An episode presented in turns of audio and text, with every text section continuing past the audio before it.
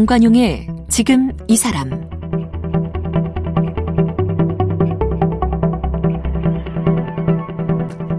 여러분 안녕하십니까 정관용입니다.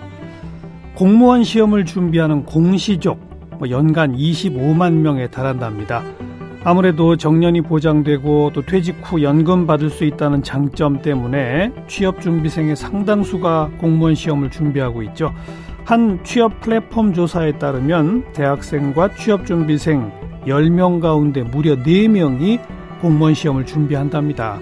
또 그 가운데 가장 많이 준비하는 분야가 구급 공무원 시험이라고 하고요. 자, 이런 이 공무원 시험을 준비하는 노하우, 또 공무원 생활은 정말 어떤 것인지 이렇게 궁금해 하시는 분들을 위해서 33살에 이 구급 공무원 시험에 합격해서 지금 16년째 일하고 있는 공무원 한 분을 모셨습니다. 얼마 전 공무원 생활을 다룬 책이죠. 슬기로운 공무원 생활 이런 제목의 책도 펴낸 바 있는 김철원 씨를 함께 만나봅니다. 김철원 씨는 대학에서 국어 국문학을 전공했습니다. 국어교사가 되고 싶었습니다. 인쇄에 출력하고 편집하는 작은 회사에서 여러 해 일했지만 월급을 제때 받지 못했고 경력을 쌓지 못했습니다. 그 후 스펙, 경력, 외모를 보지 않는 회사를 찾아 공무원을 선택했고 33살에 입직했습니다.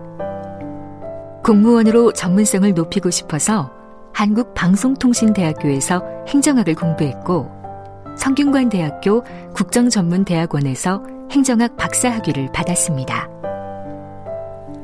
지금은 16년차 공무원으로 서울의 동주민센터에서 일하고 있습니다.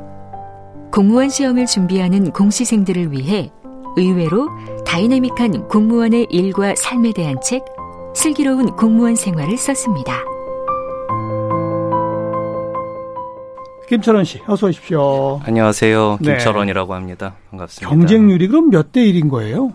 2020년 작년 같은 경우는 어, 일반 행정직이 아무래도 제일 출원이 많으니까 예. 작년엔 120대 1 그 정도였던 걸로 기억합니다. 구급 일반 행정직. 예, 국가직이 그렇고요. 또 지방직은 조금씩 다르고요. 어. 9급도 뽑고 7급도 뽑죠. 예, 맞습니다. 7급은 몇대1 정도 돼요? 7급도 뭐 그때마다 좀 다르긴 하는데 7급이 아무래도 그 출원 인원이 좀 적어 가지고 경쟁률이 좀 더 높은 걸로 알고 높아요. 있어요. 예. 그리고 이제 5급이 고시죠. 맞습니다. 음, 근데 아무튼 제가 앞에 소개했습니다만 가장 많은 사람들이 준비하는 게 9급 공무원 시험. 예, 맞습니다. 1년에 몇 명쯤 뽑는 거죠? 사실 그게 좀 특이하게도 수치가 정확하게 안 나왔어요. 어. 그래서 현대사회와 행정이라는 학회지에서 어, 연구자 두 분이 현재 대한민국 공시생은 몇 명이다 이런 통계를 낸 게 화제가 될 정도로 네. 사실 의외로 이런 통계가 딱 명쾌하게 제시되어 있지는 않은 걸로 알고 있어요. 아무튼 최소 100대 1이 넘는 그렇죠? 예, 그 특히 일반 행정직이 그러니까요. 그렇게 좀 경쟁률이 높고 그리고 한 해에 시험 보는 숫자가 20몇만이 되는 예. 그런 거네요. 예. 어. 어, 33세 합격하셨더라고요. 예, 예, 맞습니다. 그러면 뭐 대학 시절부터 계속 이 공부를 한 거예요? 아니면 뭐 중간에 시작하신 거예요? 보통은 이제 대학 들어가고 또 음. 남자 같은 경우는 군대를 갔다 오고 이제 진로를 생각하잖아요. 예. 저 같은 경우도 뭐 공무원 생각은 하기는 했었는데 워낙에 경쟁률도 높고 음. 커트라인이 심지어는 어 문제가 좀 쉬울 때는 커트라인이 심지어는 100점을 넘어갈 때가 있어요. 그 말이 100점 됩니까? 만점에. 100점 만점에 100이 넘어요? 예, 그 국가 유공자라든지 자격증 어. 가산점이 붙으면은 어. 90뭐 9점을 맞는다든지 하는데 가산점이 뭐 3점이 더 있다 그러면 102점을 맞는 게 이론적으로 가능하죠. 세상에. 그래서 문제가 쉬웠을 때는 심지어 커트라인이 100점이 넘어갈 때도 있어서 모두가 어, 만점자네요. 시험 성적만으로 치면. 예, 좀 쉬웠을 때는 그런 케이스도 있었어요. 김철원 씨 몇 점 맞았어요? 제 기억으로 가산점까지 합쳐서 89점이었던 걸로 그때는 기억합니다. 좀 어려웠나 보네요. 예, 그때는 좀 어려웠죠. 지금은 어쨌든, 더 어렵고요. 음, 그래서 엄두도 못 냈었다 이거죠. 처음에는. 그랬죠. 예. 그러다가요. 그러다가 이제 어, 대학 졸업하고 취업을 하고 어디로? 충무로 인쇄 골목에 인쇄 예, 예. 인쇄 골목에 요즘은 좀 사라진 공정인데 인쇄하기 전에 필름을 뽑고 필름으로 판을 굽고 음. 그걸로 인쇄를 하고 제본을 하는 데가 대략 그런 공정인데 저 같은 예. 경우는 필름을 뽑는 예. 출력실에 있었어요. 음. 그리고 또 출판사에 근무하다가 다, 뭐 출판사가 다 그런 건 아닐 텐데 저는 좀 어려운 출판사에 있어가지고 아. 월급이 밀리면서 아하. 어, 이거를 계속 내가 할 수 있는가 뭐 현실적으로 고민을 하다가 네. 그때부터 이제 공무원 시험을 봐야겠다 생각하고 그때는 음. 뭐 커트라인이 그렇게 높고 그런 거가 이제 소용이 없어졌어요. 그 전에는 그런 것 때문에 아유 좀 내가 접근하기 어렵지 않나 싶었는데 이제 절실해지니까 이제 그 상황에서 최선을 다할 수밖에 없어서 이 현실에서 예. 월급도 밀리고 뜨거운 맛을 보고 나서는 예 조금 봤죠.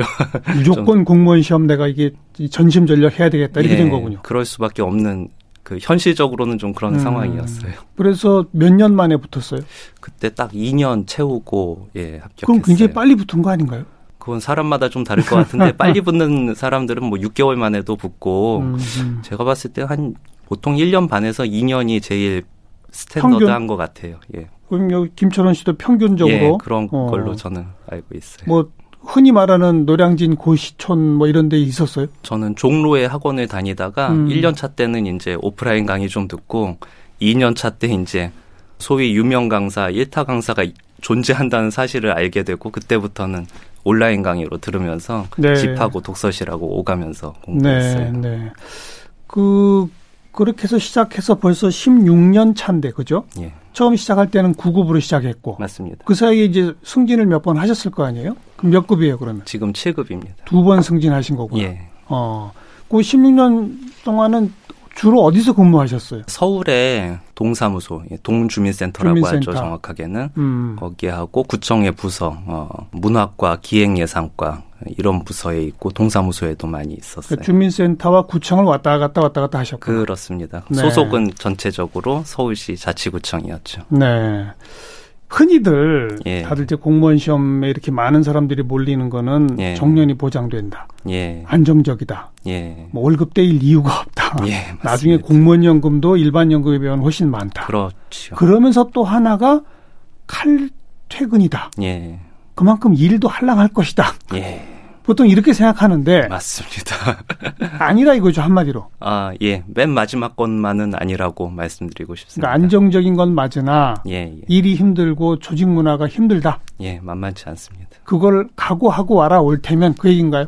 예, 결과적으로는 그렇죠. 사실은 음. 이제 이 직업을 고려하고 있는 취준생들이나 갓 들어온 신규 공무원들에게는 그렇게 얘기를 하고 쉽죠. 근데 사실은 어 이미 이제 기성세대가 되시거나 이제 국과장님들도 네. 사실 좀 변하셔야 될 부분도 있기는 있는데 음. 현재로서는 만만치 않으니까 좀 그 부분을 좀 무거운 책임도 있다는 거를 좀 생각하고 오면 네. 좋겠다. 그래서 그런지 뭐 백몇십 대 일 경쟁을 뚫고 공무원이 됐다가 뭐 몇 년 안 돼서 그만두는 사람도 상당수가 많다면서요? 예, 상당합니다. 몇 퍼센트 정도 되는지 그런 자료가 있나요? 한국일보가 그거를 좀 심층적으로 해서 예. 기사를 예. 쓴 적이 있었는데 제 기억으로 퍼센테이지가 뭐 한 자릿수였던 걸로 기억해요. 제 기억으로는. 그러니까 음. 퍼, 절대적인 퍼센테이지가 많지는 않아요. 네. 그리고 네. 그만둔 친구들은 또 그만둔 다음에 어디 민간 기업으로 들어가거나 하기보다는 공무원 시험을 다시 보는 케이스가 상당히 많은 걸로 알고 있어요. 다시 본다면 예를 들어서 9급으로 합격했는데 뭐 7급에 도전한다든지 이런 거예요? 예, 그런 케이스도 있겠지만 제일 흔한 케이스는 뭐 이를테면은 경기도에 합격한 다음에 서울시 시험을 다시 본다든지 아, 그렇게 예, 서울시에 합격을 했는데 뭐 국가직의 시험을 본다든지 그런 케이스도 상당히 많은 걸로 알고 어, 있어요. 그러면 어쨌든 한 자리 숫자라고 하는 얘기는 요즘은 뭐 퍼센테이지로 따지면 굴지의 네. 대기업에 들어갔다가도 몇 년 안 있다가 퇴사하시는 분들이 꽤 되는데 그렇죠. 예. 공무원 뭣도 모르고 왔다가 야 이거 일이 너무 힘들고 적성이 안 맞는다 예. 해서 예. 그만두는 숫자가 많은 건 아니네요. 엄청 많지는 않죠. 예. 그래도 있다는 얘기네요, 정도. 예, 그렇습니다. 어. 이 시대 공무원이 힘든 이유를 제가 세 가지를 썼어요. 첫 음. 번째는 고용 불안 시대에 역설적으로 오히려 반대로 고용 안정을 쟁취했다는 점. 음. 그게 의외로 그 어려움으로 돌아옵니다. 우리에게는. 첫 이해가 번째. 안 되는데요. 아. 고용 안정을 쟁취했는데. 아 쟁취라는 표현이 좀 그럴 수도 있겠네요. 어쨌든 확보했는데. 예. 그거하고 두 번째는 아니 잠깐만요. 그거 예. 설명해 주세요. 고용 안정을 확보했는데 그게 왜 부담으로 오죠? 국민들이 음. 시민들의 인식이 아. 그런 게 있기 때문에 특히 뭐 지금 코로나가 창궐해 있지 않습니까? 음. 그러면 저도 이제 동사무소에서 어 마스크를 배부한다든지 뭐 2.5단계는 이런 상황이니까 이렇게 하셔야 됩니다. 안내를 한다든지 그렇게 나가 보면은 자영업자들의 그 다운된 매출과 그 마음이 네. 심리적으로도 저도 아. 저희도 다 체감을 합니다. 아. 저희가 체감을 할 정도인데 그 상황에 계신 분들은 아무래도 매출이 정말 뭐 10분의 1로 음. 10분의 1이 하락한 게 아니고 네, 네. 10분의 1로 하락하고 매출이 아예 없다고 하신 분들이 좀 상대적으로 음. 좀 그런 마음을 가지실 수가 있죠. 그분들 눈에 공무원들은 하는 일도 별로 없으면서 철밥통이고 막, 막 이런 인식 말이죠. 예, 그렇게 아. 볼수 있습니다. 그래서 그런 것에 대해서 우리가 좀 감수를 해야 되는 부분이 있어요. 그러니까 그런 인식을 갖는 특히 자기는 지금 절박하게 매출이 그렇죠. 90%나 줄고 이런 분들은 그렇죠.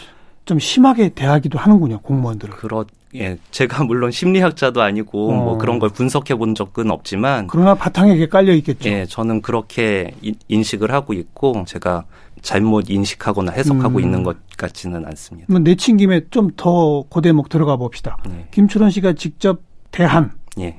뭐 민원이 됐건 뭐 누가 됐건 일반 예. 국민들이 어떤 것까지 당해 보셨어요 혹시? 좀 생생하게 구체적으로. 아, 아. 아, 제가 너무 극단적이고 좀 자극적인 거는 차마 말씀 못 드리겠고. 아니, 그런 얘기도 해보세요. 아, 그거는. 예를 들어서. 일단 제가 겪은 것 중에서는 어. 뭐, 퇴직한 형사과장님이라고 하시면서, 어, 누구 등 초본을 떼야 되겠다고 등초본 담당을 찾아오신 적이 있었어요. 근데 퇴직한 형사과장이면 예. 경찰 공무원 출신? 그렇죠. 네, 예. 근데요. 음. 그분은 그렇게 말씀하셨어요. 음. 뭐 사실은 알 수 없지만 그런데 음. 어, 그, 너무 소란을 많이 피우셔가지고, 이거는 경찰, 형, 그 퇴직한 경찰이 아니고 경찰이 와서 빨리 체포해 가야 되는 게 아닌가 싶을 어. 정도로 좀 소란을 크게 피우셔서. 등초본 떼는 게 복잡한 일도 아닌데 왜? 아, 타인의 등초본을 띄어, 띄려고 하시고, 그럴 때는 이제 다 요건이 있지 않습니까? 맞아요. 그냥, 예. 위임장 이런 것도 없이. 그렇죠. 예. 음. 그냥 그렇게 다짜고짜 말씀하시는 분들이 가끔 계세요. 그럼, 그럼 그건 규정상 안 됩니다. 그렇죠. 이렇게 하면. 예. 그럼 막 소리를 질러요? 그렇죠. 그래서 저 같은 경우는 이제 제가 담당자는 아니었는데 담당자가 좀 후배여가지고 중간에 개입해서 아, 선생님 무슨 일이십니까라고 말씀드리려고 하기도 전에 이제 네. 바로 넌 또 뭐냐고 그냥 가슴팍을 그냥 팍 치고 어. 예. 그때 제가 제 기억으로 3년 차인가 그 정도 됐던 것 같은데 예. 지금 같으면은 아마 가슴팍을 맞았어도 어. 웃으면서 아 선생님 마음을 가라앉히시고 너무 노여워하지 마시고 음. 어떤 일이신지 한번 말씀해 보십시오 했을 텐데 3년 차 때는 저도 젊었으니까 이제 가슴을 쫙 펴고 다가서니까 그러니까 지금의 제 또래였던 10년 차, 20년 차 네. 선배들이 와가지고 이제 저를 말리고. 예, 데리고 나가더라고요. 어. 네. 뭐 이거는 일 예일 뿐이고요. 뭐 심한 거는 뭐 말할 것도 없습니다. 커피잔 던지고 뭐 특히 복지직들이 상담 나갔을 때 복지직들이 또 여자 공무원이 많지 않습니까? 예, 예, 예. 그 직원들은 뭐 심리적으로도 어, 물리적으로도 너무나 큰 그 폭력의 위험성에 놓여 있죠. 어, 그런 일이 거의 매일 일어나는 일이에요. 투닥투닥하고 뭐 목소리 큰 거는 거의 매일이고 거의 매일. 예, 거의 매일이고 좀 심한 거는 뭐 글쎄요. 제가 있는 동네는 그래도 시민들이 좀 점잖으신 편이어서 너무 심하다. 어 이거는 기념비적이다 싶은 거는 그래도 뭐 한 달에 한 번, 두 달에 한 번그 뭐 그 정도 꼴인 것 같습니다. 네, 그런 좀 거친 행동들 민원인들의 행동이 바탕에는 자기들은 있기 힘든데 공무원들은 철밥통이고 뭐 이런 인식이 깔려 있더라 그거군요. 예, 사람마다 다를 수는 있지만 예, 음. 예, 그런 부분이 전혀 없을 것 같지는 않습니다. 그래서 그 고용 안정을 확보했다는 것 자체가 큰 부담이다. 예, 저는 그렇게 예, 어. 저는 그렇게 느끼고 있어요. 알겠어요. 아까 이제 어, 어려운 점 세 가지라고 아, 하셨는데 예. 첫 번째가 그거고 예. 두 번째는 두 번째는 시민들의 눈높이가 아 1, 1번하고 약간 비슷할 수도 음. 있는데 두 번째는 시민들의 눈높이가 하늘 끝까지 다 있으세요. 그래서 바라는 바가 많고 예, 공무원이라면은 뭐 업무 지식도 뭐 A부터 Z까지 모든 규정과 음. 전문성이 아주 출중해야 되고 모든 것을 다 알고 네. 있어야 네. 되고 네. 뭐 복지를 예로 든다면은 상대방 복지 대상자가 뭐 시리에 빠져 있다든지 음. 예를 들면은 뭐 국민기초생활보장 수급자 셨다가 또 소득이 변동되면은 또 탈락이 되기도 하거든요. 그렇죠. 변화가 항상 있죠. 그렇습니다. 어. 예. 그 관리하는 팀에서 변동이 돼서 이분은 부득이하게 수급이 중지되게 됐습니다. 이런 얘기를 이제 복지 공무원이 전해야 할 때 그런 감정 노동에도 네. 예, 충실해야 되죠. 그 상대방을 충분히 공감해 줘야 음. 되죠. 어, 그러니까 지식 노동, 감정 노동, 어, 그리고 육체 노동 모든 것이 다 어. 예, 저희는 좀 출중해야 된다고 시민들이 인식하고 있어요. 그 눈높이를 충족시키는 게 네. 지금 21세기 초반에 이 시민사회에서는 만만한 일만은 아닙니다. 그러니까 국민들이 원하는 행정 서비스의 수준은 매우 높은데. 예, 맞습니다. 뭐 이런저런 이유로 아직 우리 공직사회가 거기에 충분히 만족시켜 드릴 수는 없다. 예. 그 거기서 오는 괴리 이런 거군요. 그런 게 있다고 봅니다. 예. 음. 마지막 세 번째는 세 번째는 지금 이 과도기적인 음. 부분이 있어요. 4차 산업 혁명 시대의 농경 문화라는 표현을 썼는데 우리가 아예 그 사회 분위기가 뭐 독일이나 싱가포르처럼 예. 모든 것이 딱 어, FM이고 규칙을 딱 준수하고 뭐 그런 게 모든 게 사회 분위기가 그렇게 흘러가 있으면은 사실 어떻게 보면은 일하기 어렵지 않을 것도 같아요. 근데 네. 우리는 또 그렇지는 않잖아요. 또 장유 유서라든지 음. 또 어르신들 그렇죠. 그리고 또 조직문 우리가 지금 고용 안정이 그 불안하다 보니까 20대 후반의 젊은이와 음. 50대 후반의 직원이 어깨를 한 사무실에서 어깨를 부딪히며 일하는 조직이 네. 정부 조직 말고는 없을 수도 있다. 네. 그 정도로 네. 우리가 그 세대 스펙트럼도 넓고 음. 그러다 보니까 뭐 요즘 세대 갈등이 또 이슈 이슈지 그죠, 않습니까? 그죠. 예. 문화도 다르고 맞습니다. 음, 그런 충돌에서 오는 것들. 예, 그런 것도 네. 있다고 봅니다. 지금 네. 그첫 번째, 두 번째, 세 번째 말씀하신 게 이제 보통 일반 국민들을 대할 때 겪게 되는 공무원들의 어려움 예. 그런 이야기네요. 예. 그다음 또 한 가지가 위계 질서, 공무원 사회 예. 내에서의 문제. 예, 그렇죠. 그리고 그건 그건 어떤 어려움들이 있습니까? 일단은 좀 조직 문화가 우리는 고루하다고 표현을 하죠. 그 음. 그 요즘 물론 저도 젊지만 요즘 젊은 친구들 표현을 빌린다면 답정 너 답은 정해져 있고 너는 대답만 해 어. 예, 그런 회의 문화도 그렇고 무조건적 상명 하복입니까? 그 분위기가 좀 어. 큽니다. 밑에서부터 무슨 아이디어가 올라가서 뭐 이렇게 채택되고 이런 게 어려워요? 어렵습니다. 아, 예, 그래요? 어렵습니다. 많이 변했다고 들었는데 아직도 아니군요. 예, 아직 제가 봤을 때는 그 쉽게 뭐 1, 2년, 5년 안에 바뀔 거라고 생각하지 않습니다. 어. 그리고 어떻게 보면 또 지금은 이제 소통이 이슈가 됐으니까요. 네, 그 네. 원탁 테이블에 뭐 좀 힙한 간식을 놓고 우리 모든 흉금을 자유롭게 내려놓고 자유롭게 얘기해보자. 예. 토론해보자. 그렇게 이제 분위기는 이제 해야 된다는 거를 이제 국가장님들도 기존 간부님들도 아세요. 근데 음. 진짜 소통이라는 거는 이런 케이스가 있죠. 그러니까 국과장님이 뭔가 페이퍼를 만들어 오라 지시를 네. 했는데 네. 근데 뭐 이를테면 이번 달 말까지 음. 페이퍼를 갖고 와라. 근데 사실 중간에 피드백을 서로 주고받는 과정이 있으면은 사실 시키신 분들도 덜 힘들고 편하고 예. 그 페이퍼를 만드는 사람도 윗분들이 원하는 페이퍼가 어떤 건지 그렇죠. 이제 커뮤니케이션을 하면은 서로 좋잖아요. 근데, 중간에 그런 과정이 없어요? 그런 과정을 하는 게 쉽지가 않습니다. 예. 그래요? 예.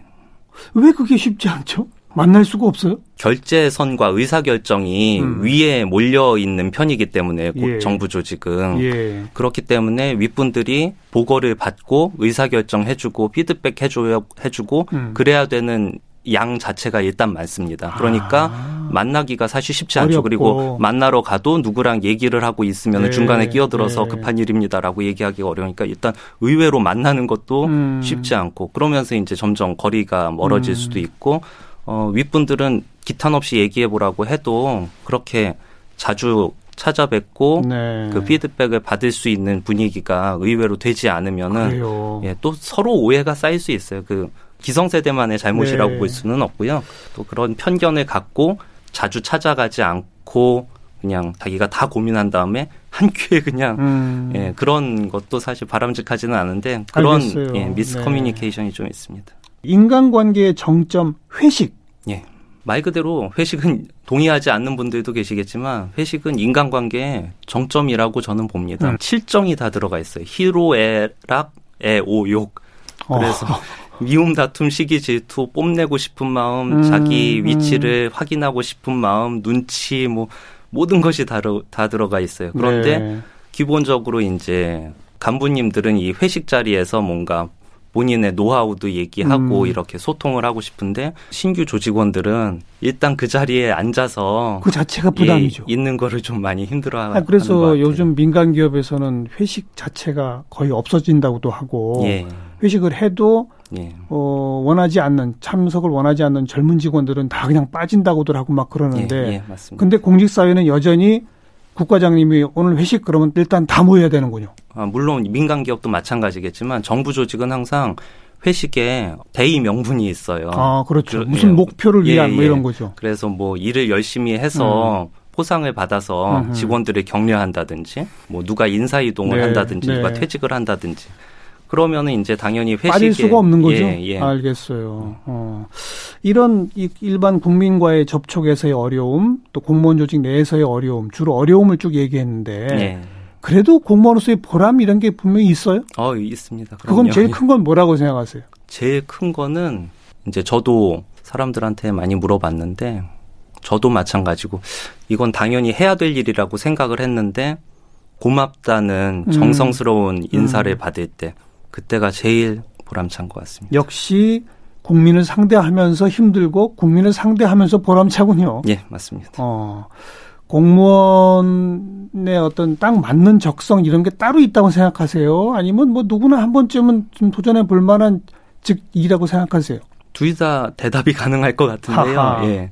일단은 공무원 업무 자체에 좀 약간 고유한 측면이 있으니까 저는 음. 개인적으로는 꼼꼼한 사람. 꼼꼼한 사람. 그리고 뭔가 업무 잘 놓치지 않는 사람, 누락하지 않는 사람. 음. 그리고 당연히 책임감이 있는 사람. 내가 음. 이거를 안 하게 되면은 예. 어, 여기서 업무가 펑크가 나게 된다. 이 업무 펑크가 또 뭐 클 수도 있고 작을 수도 있지만 뭐 음. 뭐 누군가가 당장에 주거 취약계층이래 가지고 뭐 비닐하우스에 있다가 주거 지원 서비스를 받고 싶어서 네. 이제 신청을 했는데 물론 이거는 제가 극단적으로 드리는 말씀이에요.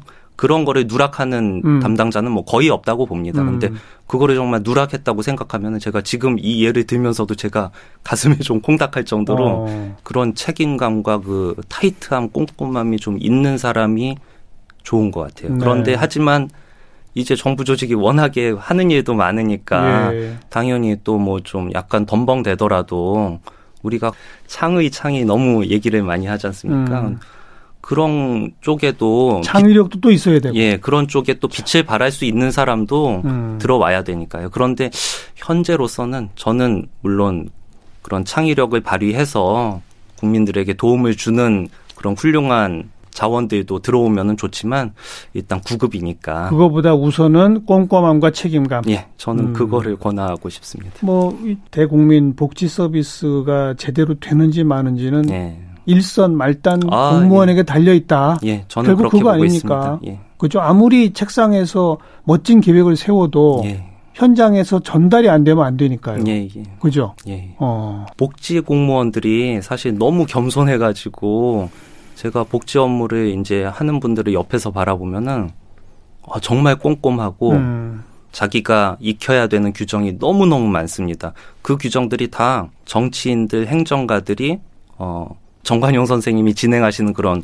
시사 토론 프로그램에 나와서 토론해가지고 예, 말씀하시는 거죠. 분들이 사실 예, 어. 예 그런 분들이 다 말씀하시는 제도인데 예. 어, 저는 그런 부분은 좀 안타까워요. 우리 사실 뭐 그런 정치가들, 행정가들 그리고 교수님들도 당연히 전문가들이지만 음.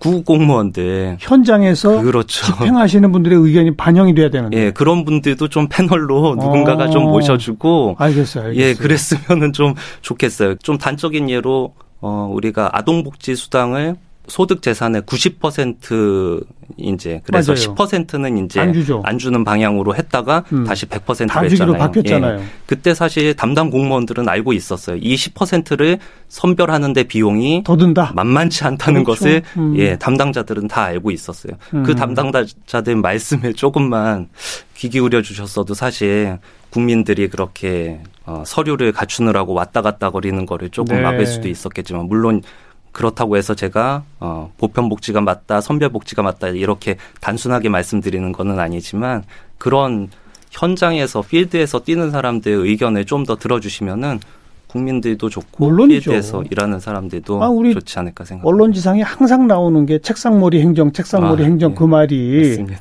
현장에서 집행이 안 되는데 뭐 다 돼 있다 그러고 말이 되느냐 뭐 이런 얘기들 많이 하잖아요. 예, 근데 그걸 현장 공무원들은 안다는 거잖아요. 아, 그렇죠. 근데 그게 내부에서 이 상층 어, 예. 국장을 거쳐 장차관까지 제대로 안 간다는 거잖아요. 예, 저는 그렇게 보고 있습니다. 아, 그럼 사실 공무원 생활을 더 잘 하시도록 되기 위해서가 아니라 국가를 위해서 바뀌어야 되겠네요, 이런 거는. 예, 저는 그렇게 생각하고 있습니다. 자, 마지막으로 지금 공무원 시험 준비하고 있는 분들한테는 딱 한마디 해주고 싶은 게 있다면? 예, 만만치만은 않습니다. 그런데 만만치만은 않지만 또 하면은 또 보람을 느낄 수 있고 음. 꼼꼼함, 네, 책임감 네, 네. 그리고 내가 이것을 할 수 있는지 충분히 이런 국민들의 그 눈높이와 음. 요구에 내가 반응할 수 있는 사람인지 네. 한 번쯤 생각하고 음. 도전하시고 일하시면 좋을 것 같습니다. 그리고 음. 신입 공무원들이 들어와서 사실 많은 어려움을 겪고 있죠. 그런데 어, 정부 조직은 또 좋은 게 그런 공무원의 어려움을 개선해주기 위한 절차를 뭐 이를테면은 휴직, 휴가, 네. 휴직, 네. 인사고충, 심사 청구 제도 어. 예. 그런 공식적인 제도가 있으니까 네. 그거를 최대한 활용하면서 음. 지혜롭고 슬기롭게 공무원 생활을 하면은 더 좋을 것 같습니다. 아무리 멸사봉공이 당연히 우리가 나아가야 할 바지만 우리가 극단적인 선택을 할 정도로 예. 스스로를 코너에 몰아, 몰아 놓으면 놓고 그렇게까지 일하는 거는 또 본인의 네, 네. 아픔이고 가족의 아픔이고 국가의 아픔이니까 예, 그런 말씀을 좀 드리고 싶네요. 음, 그래요. 너무 쉽게 생각했다가는 오히려 큰 코 다칠 수 있다. 아, 그럴 수도 있습니다. 어, 마음 단단히 다지고 예. 공무원에 도전해라. 예. 이 말씀이네. 예. 16년 차 공무원 김철원 씨였습니다. 고맙습니다. 예, 고맙습니다.